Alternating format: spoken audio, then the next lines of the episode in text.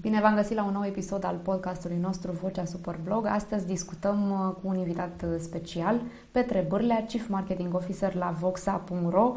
Bine ai venit, uh, Petre! Ne bucurăm să te avem alături de noi și ne bucurăm să cunoaștem mai bine Voxa, acest nou startup care văd că ne rezervă o mulțime de surprize. Așadar, Bine cine găsit. este Petre Bârlea și cine este Voxa? Hai să o luăm cu începutul. Da, eu sunt de profesie psiholog, la fel ca mulți dintre colegii mei suntem așa multifuncționali, ca așa e în startup. De obicei faci polenizare încrucișată între mai multe domenii. Eu sunt și marketer digital și uh, psiholog și mai multe pasiuni pe lângă, iar Voxa, e un subiect mai interesant decât persoana mea, e un startup care a apărut anul trecut, pe vremea asta era doar la stadiu de embrion, de idee. Pur și simplu erau niște schițe făcute pe o tablă albă care ulterior au devenit niște ecrane de aplicații într-o simulare de aplicație pe care le-am testat cu niște utilizatori și acum a, a prins viață. Din octombrie am lansat doar pe Apple, după aia pe Google. Ce, ce aduce Voxa pe piața din România și nu numai, aduce audiobook-uri și e-book-uri, cărți digitale și citit digital. Asta ar fi varianta scurtă, dar o să putem să, să elaborăm uh, ulterior. Desigur. Păi uh, văd că v-ați mișcat foarte repede, în, în numai un an, de la stadiul de concept, deja la o bibliotecă foarte consistentă, am văzut uh, pe site-ul vostru. Aveți deja niște mii de titluri și audiobook-uri și e-book-uri. Cum s-a da. întâmplat uh, o evoluție atât de rapidă? S-a întâmplat că ne-am mișcat cu viteză de startup. Așa se întâmplă lucrurile, așa au fost clădite și alte startup-uri, nu știu. Suntem aceeași familie cu alte aplicații, cum ar fi, nu știu, Evernote, Uber și așa mai departe, uh, cele care au decolat, că apropo, paritatea succes-eșec în lumea startup-urilor e colosală. S-a ajuns pe undeva pe la 98% cu 2%, adică doar 2% dintre proiectele care își doresc să fie următorul Evernote și următorul uh, Audible uh, reușesc și uh, niciodată nu e cert. Adică, ok, noi am reușit până aici, suntem extrem de bucuroși, dar nu știm ce ne rezervă viitorul. Um, e o vorbă care spune că în startup te arunci de la 10.000 de metri, fără parașută și îți construiești avionul în aer. Pe cât de absurd sună, cam așa e spiritul de startup. Suntem 8 oameni în echipa principală și avem uh, o firmă de development de software subcontractată mai sunt câțiva oameni de acolo uh, și noi trebuie să facem minuni, cu alte cuvinte. Adică eu am făcut, de exemplu, și vânzări, am sunat toate editurile din România, uh, împreună cu colega mea de la marketing, să-i convingă să se urce cu noi în barcă, pe vremea când nu aveam absolut nimic, aveam promisiunea unei aplicații și ambiția de a deveni mari într-o bună zi. Um, am făcut și vânzări, am făcut și operațional, am răspuns toți din echipă, răspundem la tichete de suport de tipul, nu știu, nu merge aplicația, n-am găsit cartea cu tare, uh, toți facem de toate, iar asta ne ocupă tot timpul. Uh, e, e un pic de spirit nebunesc uh, și așa am reușit să o facem. Uh, și mereu depinde, mai era o vorbă care îmi place mult și care e și amuzantă în același timp, nu doar cred în miracole, ci depind de ele. Cam așa a fost și la noi. Ni s-a întâmplat de multe ori în astea 11 luni și jumătate să spunem, băi, avem nevoie de un miracol ca să trecem peste bariera asta și depindem de miracolul ăsta. Dacă nu se întâmplă, eu nu știu cum uh, trecem mai departe. Și așa a fost. Asta nu înseamnă că a fost ușor um, uh, și că au venit repede editurile alături de noi. Că um, uh, ne povesteau unul dintre mentorii noștri și oamenii care ne-au ajutat în proiect, inclusiv financiar, a fost la un moment dat CEO la Elefant.ro, unul dintre fondatori. Și ne spuneau că și ei au trecut prin aceeași chestie. La început când sunau editurile și le ziceau, știi, suntem un magazin online, că Elefant, le spuneau, da, nu știu, nu mă mai sunați, vă rog eu, lăsați, cine sunteți voi, nu, nu cred în voi.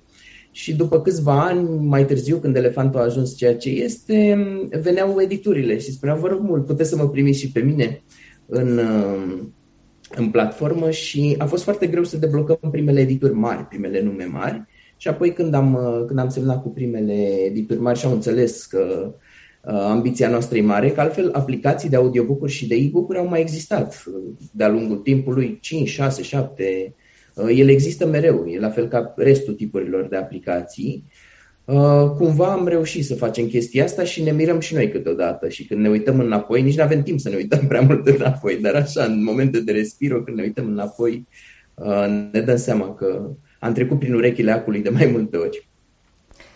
Îmi place tare vorba asta uh, cu depind de miracole, oarecum mă și regăsesc în ea și probabil îi se întâmplă oricărui antreprenor. Cum vede un psiholog de formație care, iată, s-a aruncat în acest startup împreună cu ceilalți colegi, cu multă ambiție și curaj cât cuprinde, nu? pregătit să-și uh, asambleze, să zicem așa, parașuta în timp ce deja este în aer. Cum uh, privești tu lucrurile astea? Întotdeauna ai avut acest apetit, să zicem, pentru, pentru inovație, pentru un pic de risc sau uh, pur și simplu a fost o schimbare? A fost o schimbare.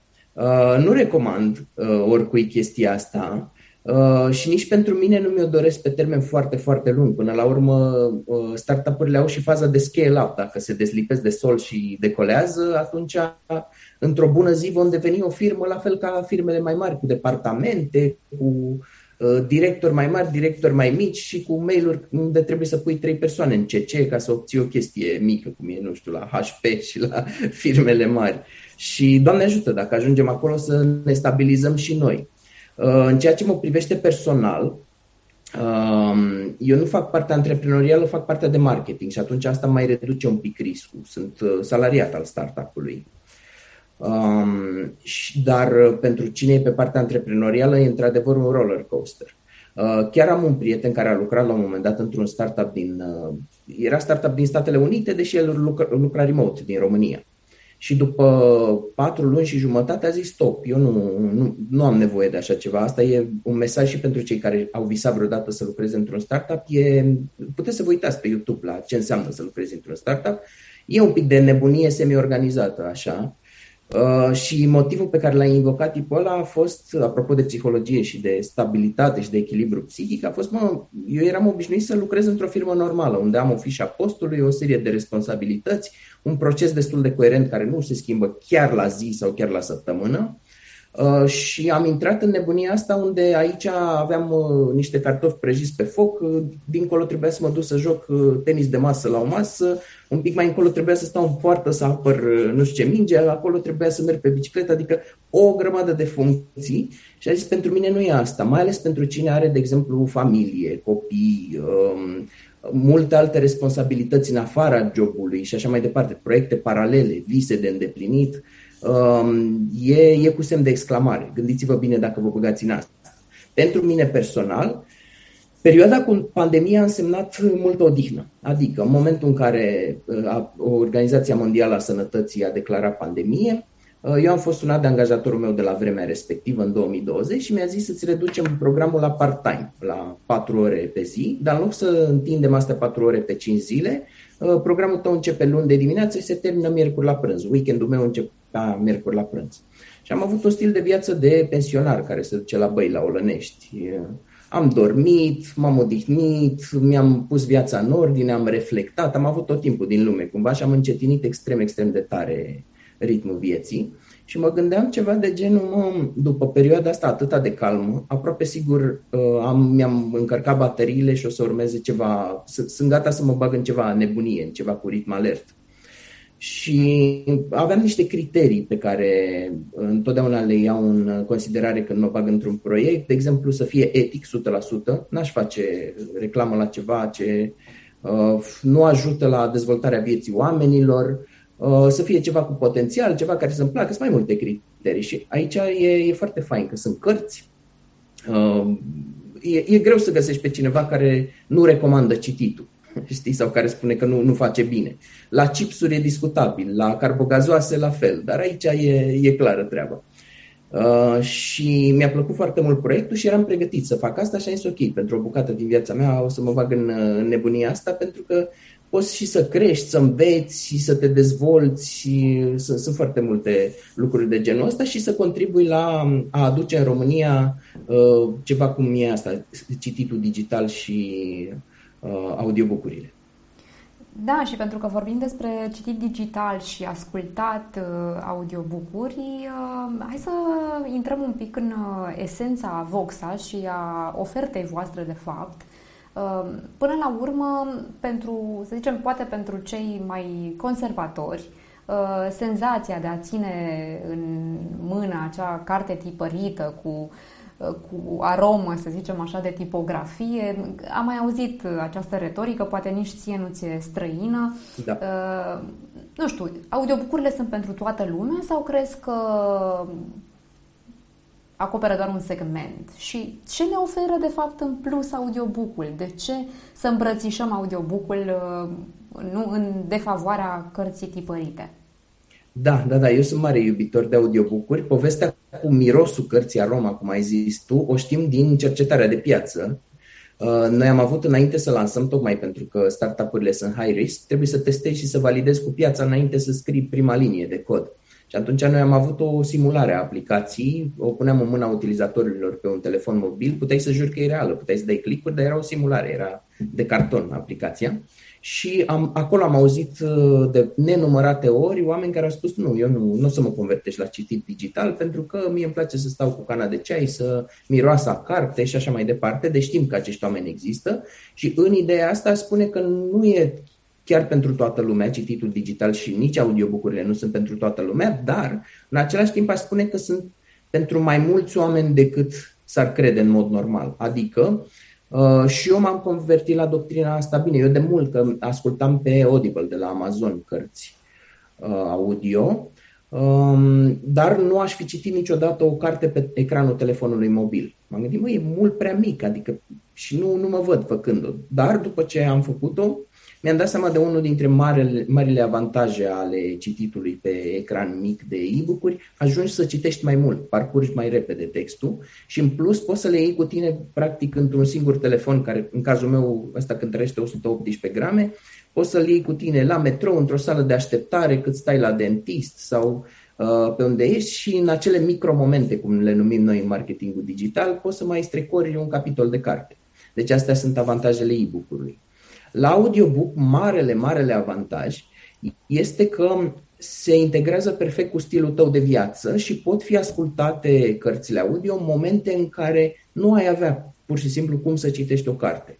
Noi avem un articol de blog în care facem o listă completă cu situații în care poți să asculti un audiobook, dar o să enumăr doar câteva dintre cele mai tipice. Când ești la plimbare, te duci să vizitezi parcurile Bucureștiului sau te duci prin pădure și îți propui să mergi câțiva kilometri buni ca să te deconectezi și să te relaxezi, nu te împiedică nimeni să parcurgi zeci sau sute de pagini în timpul ăsta. Apoi, în timp ce gătești, în timp ce faci sport la sală, noi o să demarăm și un parteneriat cu sălile de sport uh, și cu uh, asta cu abonament, cu gymurile, cum se zice în engleză, romgleză.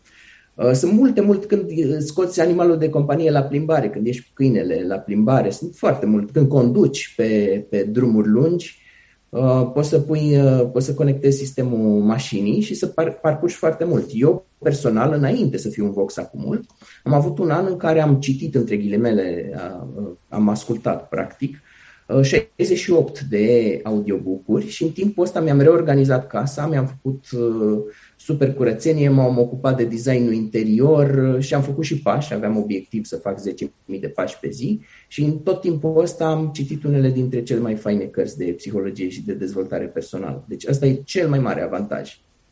Adică mai sunt și altele. Le-ai ascultat, înțeleg, în timp ce da, da, da. desfășurai toate aceste activități. Da, da uite, da. iată, e o modalitate de a uh, valorifica timpul și mai bine, pentru că sunt destule situații în care vrem, nu vrem, uh, oarecum suntem fie blocați în trafic, fie facem, uh, avem drumuri, uh, nu, în transportul public, uh, așteptăm cine știe pe unde să intrăm uh, la medic, la coadă și așa mai departe. Uh, da. De ce nu să fie acel timp folosit uh, mult mai productiv. Exact. Ce fel de titluri aveți, Petre? În uh, ce categorie acoperiți voi în Voxa?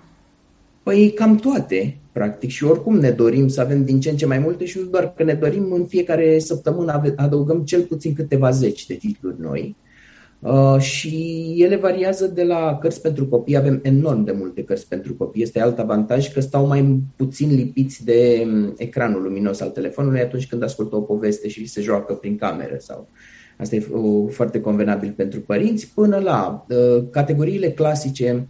Noi mergem foarte mult și pe um, uh, genul de titluri care se consumă larg, mass market, cele pe care le-ai vedea în mod tipic uh, puse în față într-o librărie mare și promovate, adică dezvoltare personală, business, um, literatură comercială, thriller, ficțiune, romance, toate lucrurile astea sunt deja în aplicație, dar și lucruri mai, nu știu cum să le numesc, marginale, care interesează doar pe poate 10% din populația generală, și anume filozofie, sociologie, psihologie, uh, le cam avem. Programare, avem, uh, am primit acum în masă de la un distribuitor internațional în limba engleză o groază de cărți despre tot felul de tehnologii, de la Linux, Windows, Mac și vreo 12 limbaje de programare până la baze de date, deci cam tot. E același principiu pe care îl are, de exemplu, asta ca să-ți răspund și la întrebarea de mai devreme cu cum a ajuns să, să se nască Voxa și ce, de ce existăm pe piață. Era nevoie să se întâmple revoluția asta, pentru că deja se întâmplase în industria muzicii cu Spotify și Deezer și în uh, industria filmului cu Netflix și HBO Go. Adică um, să plătești un singur abonament și să ai acces de tip um, ne, all you can eat, nelimitat. Dacă, la Netflix, dacă vrei, n-ai decât să faci binging, să te uiți zeci de ore la, și tot la fel te costă, câteva zeci de lei. Așa e și la noi și era nevoie de chestia asta și în plus piața românească nu prea avea digital. Era foarte, foarte firav, foarte timid. Nu existau audiobook asta a fost o provocare imensă și am venit noi în întâmpinarea pieței și am creat, avem un intraprenor, un, un business conectat la noi în interiorul Voxa, un tip care a dezvoltat șase studiouri paralele în care se trag zilnic între 500 și 600 de pagini de audiobook cu voci celebre, pentru că dacă ne duceam la edituri și le ziceam, ok, faceți-vă voi audiobook și ne auzim când sunt gata, ei n-ar fi avut nici echipament, nici know-how, nici tot fluxul ăsta să facă o uzină realmente și să putem să creăm atâtea zeci, sute de titluri de audiobook românesc. Și problema era că media Europei, așa am știut că e nevoie mare și că e o idee bună de startup, media Europei la digital e undeva, se duce spre 15%. Nu se știe cu exactitate, dar oricum e peste 10% și uh, probabil aproape de 15%, iar în Marea Britanie se duce chiar mai sus, pe undeva pe la 20-21% de uh, citit digital din toată piața cărții. Uh, felia asta e, e doar digital pe România decât Bulgaria. În Bulgaria era pe la 3,5%, la noi era sub 2%. Uh, inclusiv e-book-uri, nu doar uh, audiobook-uri. Și atunci am zis, ok, uh, un, unul dintre motive trebuie să fie lipsa ofertei, că nu are cum, adică restul oamenilor au tablete, au smartphone, cu siguranță își vor dori să citească digital. Și așa am ajuns să, să apărem și dorința noastră este să acoperim toate domeniile cu mii de titluri pentru un singur abonament, care costă câteva zeci de lei. Da, deja am văzut uh, și pe site-ul vostru este o ofertă foarte consistentă și variată. Despre câte titluri vorbim acum, având în vedere că, așa cum spui, în fiecare săptămână se tot adaugă altele? Da, cu aproximație zi, cred că am ajuns pe la vreo 700 de titluri de audiobook și ne ducem spre 7000 de titluri de e-book în română și engleză. Um, și ele sunt, cel puțin audiobook-urile sunt citite de voci celebre, că și asta contează foarte mult. Știm cu siguranță că vocea naratorului poate să uh, adauge foarte mult la experiența cărții sau să distrugă complet experiența, să o facă de neascultat. Și atunci, um, de exemplu, cei de la editura Humanitas au actori precum Marius Manole, Oana Pelea, uh, Victor Rebenciuc, Um, și așa mai departe, iar la noi au venit uh, printre vocile VIP, cum le numim noi, actori precum Șerban Pavlu, Mihai Călin um, și în afară de ei sunt uh, în mare parte actori, adică oameni care lucrează cu text și cu voce și cu microfon, actori vocali numim noi. Am, am și contribuit la apariția meseriei astea în România, cea de narator, de actor vocal. Uh, sau oameni de radio, adică oameni care sunt obișnuiți cu, cu microfonul și care au dicție și e incredibil de grea și meseria lor, pentru că ei trebuie să, am aflat din, din secretele lor, ei trebuie să se uite, să anticipeze cumva și următoarea frază, în timp ce o pronunță pe, pe asta pe care o zic, trebuie să se uite un pic și unde vine punctul și cum și dacă se termină cu semn de întrebare, cum să și, și de multe ori citesc la prima vedere și e o reală industrie, deci e, e incredibil. Această uzină despre care ne spui, uh, Petre, înțeleg că e un adevărat proces până la urmă de la uh, punctul în care, să zicem, alegeți un uh, titlu până la rezultatul final. Spune-ne, da. te rog, care sunt etapele? Cum se desfășoară acest proces? În ce constă realizarea unui audiobook? Da, da. De obicei, editurile vin la noi și spun aș vrea să creez, să zicem, 10 audiobook-uri pentru început, să le testăm uh, viabilitatea comercială, că trebuie să ne câștigăm încrederea reciproc și să vedem și standardele de calitate la care ies, deși asta se vede în aplicație. Um, noi le punem la dispoziție o, nu știu cum să zic, un set de mostre de peste 20 de voci, în așa fel încât ei să facă o potrivire perfectă între stilul cărții și, uh, de exemplu, la cărțile pentru copii se citește într-un anume fel. Și avem inclusiv de pe vremuri înregistrate câteva cărți din colecția Disney cu vocea regretatei actrițe Stella Popescu. Uh, toate cărțile din seria Disney sunt narate de uh, Stella Popescu, de Peștișorul Nemo, Regele Leu, Mașini și așa mai departe, sunt foarte multe. Și Uh, se alege potrivirea între narator și operă, apoi se trece la înregistrarea efectivă, care se face cu un redactor, adică cineva e în borcanelul ăla numit studio de înregistrare și în afara studioului mai e cineva cu căștile care urmărește în paralel textul pentru a se asigura că a citit bine, că n-a sărit, că n-a pronunțat ciudat și așa mai departe. Aici mai intră, spun doar așa un mic detaliu de cancan, pronunția numelor, de exemplu, la cărțile scrise de autori nordici, când uh, citești, când le citești de pe hârtie, sari peste numele ăla sau nu spui problema cum se pronunță, dar uh, când ești narator trebuie să afli cum Dumnezeu se pronunță o groază de nume și unele au și multe personaje cu nume care mai de care mai complicate. Apoi, după ce se termină înregistrarea brută, vine procesul de editare uh, și redactare și aranjare se fac niște procesări audio suplimentare și la sfârșit iese din cuptor, cum s-ar spune, uh, cartea audio cu toate capitolele, numai bună pentru ascultat și streaming, că de fapt e o, e o platformă de streaming uh, Voxa. Hai să ne referim acum și la utilizatori. Da. Oricare dintre noi uh, poate să-și creeze un cont pe voxa.ro, să descarce da. aplicația, din uh, Google Play sau din App Store și apoi are acces nelimitat, uh, cel puțin pentru un cont de trial care durează 15 zile.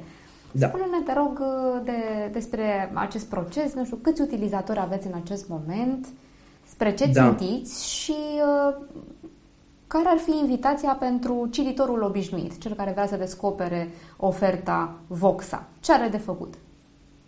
Uh, da, uh, cum ai spus și tu, poate să intre pe App Store sau pe Google Play, uh, să descarce aplicația Voxa. Ea e disponibilă pentru tabletă, telefon mobil și un singur model de laptop Apple, cele cu procesoare M1, care sunt procesoare de telefon mobil. Pentru 15 zile au acces neîngrădit, deci pur și simplu, în două săptămâni pot să asculte oricât de multe cărți audio vor și să citească oricât de multe cărți. După care, dacă uh, s-au lăsat convinși, dacă le convine serviciul și dacă le place, pot să continue cu un abonament care în momentul ăsta este 48 de lei pe lună. Uh, utilizatorii noștri sunt cei mai mulți. Na, avem din toate categoriile de vârstă. Am vorbit inclusiv la telefon, că îi știm din tichetele de suport și așa mai departe. Um, sunt din toate categoriile de vârstă, dar predomină um, plaja între 25 de ani și 45 de ani. Uh, sunt și femei și bărbați. Uh, ascultă cam de toate. Uh, cum ne așteptam, marile bestsellere au cea mai mare tracțiune, adică exact cărțile pe care le-ai vedea, cum spuneam, în vitrină la librăriile mari. Se consumă foarte bine și la noi. Utilizatori avem de ordinul miilor și mai avem și oameni care încă nu au cont, au trecut de perioada de trial, dar încă nu, încă stau așa în balanță dacă să-și activeze abonamentul sau nu. Uh, și noi le trimitem newslettere, notificări de tip push pe telefon și așa mai departe și mulți dintre ei aleg să treacă la, la abonament. Uh, și creștem, creștem de la o lună la alta, cum, cum era de așteptat. Oamenii au înțeles repede, doar că, după părerea mea, încă e o chestie nouă asta în România, audiobook-ul. Uh, ne-am lovit inclusiv de comentarii de tip, ei, astea sunt pentru leneși sau pentru analfabeți, cum adică să-ți citească cineva o carte. Dar, um, după părerea mea, mai ales că am utilizat atâta de mult uh, audiobook-uri, nu mă consider nici leneș și am citit și cărți imprimate pe hârtie foarte mult. E o chestie de conveniență, de convenabil și de integrare cu stilul de viață. Asta e tot, cu stilul de viață digital. Um, și în plus interpretarea e foarte faină când îți citește un actor de, de calibru o carte și îți redă dialogul, devine chiar mai fascinantă uneori. Adică avem, cum e Șerban Pavlu a citit romanul Pacienta tăcută, care e un thriller. Și e incredibil, pur și simplu simți fiori pe șirea spinării când îți descrie o scenă de crimă. Um, da, deci asta, în, în felul ăsta, poți să-și facă un cont Uh, pe Voxa, poți, poți să-și facă și pe voxa.ro, pe site-ul nostru, dar va fi nevoie de un uh, device cum e smartphone sau tabletă să înceapă să asculte și să citească. Uh, nu-i costă nimic primele 15 zile și în acest interval se pot decide dacă le place sau nu cum au narat actorii și cum, cum arată cărțile. Un astfel de cont de trial uh, vor avea la dispoziție și superbloggerii care vor să participe la proba Voxa. Este o surpriză pe care o pregătim împreună și deja o anunțăm cât de curând, așa că superblogger fiți, fiți pe fază. Și pentru că am ajuns și la Superblog, uh, spune-ne, Petre, cum ați decis să, să vă alăturați competiției noastre și ne bucurăm că ați făcut-o. Vă Vă urăm bun venit în comunitate și sperăm să vă placă. Cum ați luat această decizie și ce așteptări aveți de la superblogări? Uh, da, noi considerăm că bloggerii sunt oameni deschiși la nou și oameni care scriu. Oamenii care scriu, ce știu eu despre oamenii care scriu este că sunt și oameni care citesc. Uh, și cei care scriu ficțiune și cei care scriu non-ficțiune, uh, proporțional cu numărul de cuvinte pe care îl scriu și citesc foarte mult ori alte bloguri, ori cărți și așa mai departe. Deci ne închipuim în mod rezonabil că vor fi deschiși la chestia asta.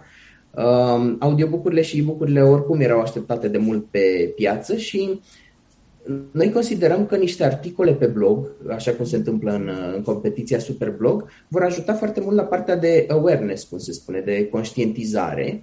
Și așteptările noastre de la blogări este ca ei să probeze pur și simplu aplicația să-și aleagă titlul favorit de acolo și să-i dea o șansă unui audiobook, chiar dacă n-au mai ascultat niciodată sau chiar dacă au ascultat în engleză și sunt oarecum sceptici la cum ar suna în română și așa mai departe, să experimenteze cum este să citești digital și să asculți un titlu și să spună mai departe lumii uh, cum a fost experiența lor cu bune și cu rele. Că există și minusuri, uite o să zic uh, un minus, sunt mult mai puține din, din punctul meu de vedere minusurile, dar unul dintre minusuri este că dacă te concentrezi prea mult pe altceva, apropo de multitasking, uh, mie mi se pare imposibil să fac multitasking în care lucrez cu text sau scriu ceva sau mă uit pe ceva, atenția mea se duce încolo în direcția aia și nu mai pot să mă concentrez. Și mai există varianta în care oamenii pierd un pic firul, adică pentru un minut și jumătate își dau seama, stai așa, că eu ascultam de fapt audiobook dar uh, n-am, n-am fost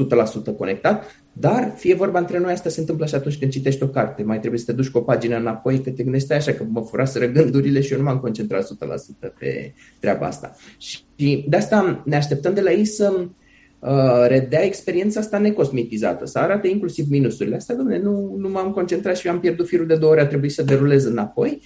Și plusurile, în așa fel încât oamenii să vadă dacă li se potrivește și lor o astfel de experiență. Să fie un fel de ambasadori ai, nu, nu ai brandului nostru, ci ai, ai cititului digital și ai ascultat, ai uh, audiobook-urilor, practic. Ai aceste experiențe de, de a asculta, de a parcurge într-un alt mod uh, o carte, indiferent că este un uh, titlu cunoscut sau poate o carte nouă. Exact. Uh, iată, nu m-am gândit până acum, dar într-adevăr, așa cum se întâmplă și în cazul filmelor, poate chiar și interpretarea să aducă o notă nouă, nu-i așa, situației, textului. Da, da. Așa cum uh, și în uh, cazul animațiilor uh, dublate, câteodată atunci când recunoaștem o voce plăcută, parcă simțim așa o, o emoție specială.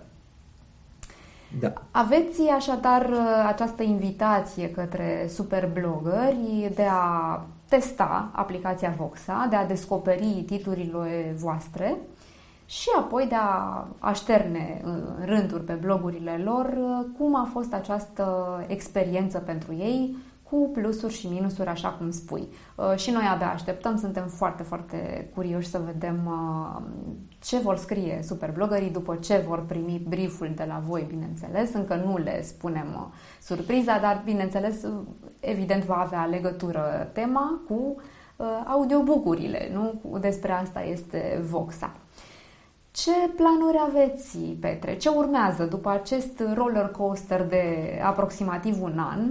Spre ce se îndreaptă Voxa? Da, roller coaster nu se oprește, din păcate. Niciodată, da. Da, da, da. Noi trebuie să te ținem în continuare, să păstrăm centurile și să ne ținem de punctele de, de sprijin. Și urmează să vorbim cu și mai multe edituri. Suntem în discuții și cu edituri din Republica Moldova și uh, cu mari distribuitori de carte digitală de pe plan internațional. Adică, cu alte cuvinte, decât să vorbim cu edituri uh, individuale, uh, pe plan internațional, unde este mult mai dezvoltată piața, semnăm cu un singur distribuitor mare care ne aduce simultan zeci de mii de titluri în limba engleză. Pentru că știm din uh, cercetarea de piață, oamenii care erau deja abonați la alte servicii de peste hotare, ne-au zis, ok, eu vin la voi, nu e nicio problemă, renunț la abonamentul pe care l-am în altă parte, cu condiția să am aceleași titluri, pe lângă care voi găsi și Ion Creang și alte cărți în română și de astea de ale mele din, din țara noastră. Și poezie românească și toate celelalte. Uh, și ni se pare perfect rezonabil. Deci ăsta e următorul nostru obiectiv, să extindem catalogul și să ajungem în sfârșit să le îndeplinim uh, dorințele celor care au pretenții chiar și mai mari decât ce avem acum, mii de titluri, vrem zeci de mii de titluri. Asta e pasul 1. Iar pasul 2, um, noi ne-am gândit foarte bine, mă rog, un startup, de multe ori depinde cum definești termenul ăsta de startup, că uneori și statul român a definit greșit ideea de startup, îl confundă cu small business sau cu business la început. Dar, de fapt, de multe ori depinde de definiția pe care o iei în considerare. Un startup înseamnă una, o afacere foarte mică, dar cu ambiții globale. Mai ales că un smartphone și o aplicație din Google Play se poate duce oriunde, nu ține cont de granițele geografice. Și atunci planul nostru este să ne ducem deja în piețe unde există audiobook-uri și e-book-uri, uh, să semnăm uh, contract cu distribuitorii de carte și să apărem și în alte țări. Uh, ne vom duce prima oară în țări ale Uniunii Europene. Um, o să începem cu două, trei țări, probabil în 2023-2024 uh, prima extindere în uh, trei țări. Ne gândim, de exemplu, la Estonia, că e foarte digitalizată și sunt foarte deschiși. Um, și mai avem și alte țări, dar la fel cum nu dezvăluiți voi planurile pentru Superblog, nici noi nu, nu dezvăluim niște lucruri care nu sunt 100% bătute în cuie și apoi încă un val de extindere. Deci cam asta e, e ambiția noastră și de asta ni s-au și alăturat numeroși investitori care ne ajută să facem asta. Păi nu putem decât să vă dorim să aveți spor uh, nu, din plin uh, și viteza pe care vă doriți pentru aceste planuri de expansiune. Uh, iată, ne apropiem de finalul podcastului nostru, Petre. Îți las ție mesajul de final, dacă oare am omis să menționăm ceva important despre Voxa. Da, eu le spune oamenilor să dea o șansă cititului digital, chiar dacă nu cred în momentul ăsta că i-ar prinde foarte tare experiență sau uh, sunt așa undeva în balanță. Um, dacă au cărți favorite, nu știu, de la editura Humanitas, 3, Litera, All, sunt multe uh, edituri cu care am uh, fost în discuții și am adus uh, titluri de la ei, Um, să vadă cum e să citească aceeași carte pe care ar fi citit-o offline, uh, cum e să citești cu prețul unei singure cărți, oricât de multe vrei într-o singură platformă, asta le spune, uh, să mențină o perspectivă deschisă și să ne spună și nouă cum li s-a părut nu ne, ne mereu drag să auzim de la utilizatorii noștri, să primim acel e-mail care ne confirmă că nu ne-am bătut capul degeaba și nu ne-am stresat degeaba, ci din contră. Am adus într-o casă povești frumoase pentru copii și pentru cei mari, ori povești, ori idei faine din cărțile de non-ficțiune. Asta ne, ne dorim. Pe mine una cu siguranță mai convins. Petre, de altfel mi-am și făcut cont, așa că sunt pregătită să ascult și să citesc uh, digital. Îți mulțumesc pentru tot ce ne-ai spus astăzi despre Voxa. Baftă mult în continuare. Între timp, așa cum vă ziceam, uh, super blogării, noi pregătim uh, pentru voi această surpriză care se referă la testarea cărților de pe Voxa și foarte curând veți avea ocazia să descoperiți și provocarea pe care vă propune Voxa în competiție. Așa cum știți, la 1 martie s-a dat startul unei noi ediții, cea de-a 24-a a competiției noastre, așa că vă puteți înscrie în continuare oricând pe durata competiției și în fiecare zi de marți, joi și sâmbătă în ediția aceasta veți primi câte o nouă probă. Așadar, să aveți spor și primăvară creativă. Îți mulțumesc uh, încă o dată, Petre. Uh, ținem aproape cu, cu Voxa și vouă, dragilor, vă doresc mult succes în competiție, să auzim numai de bine. Mulțumesc și eu, Claudia!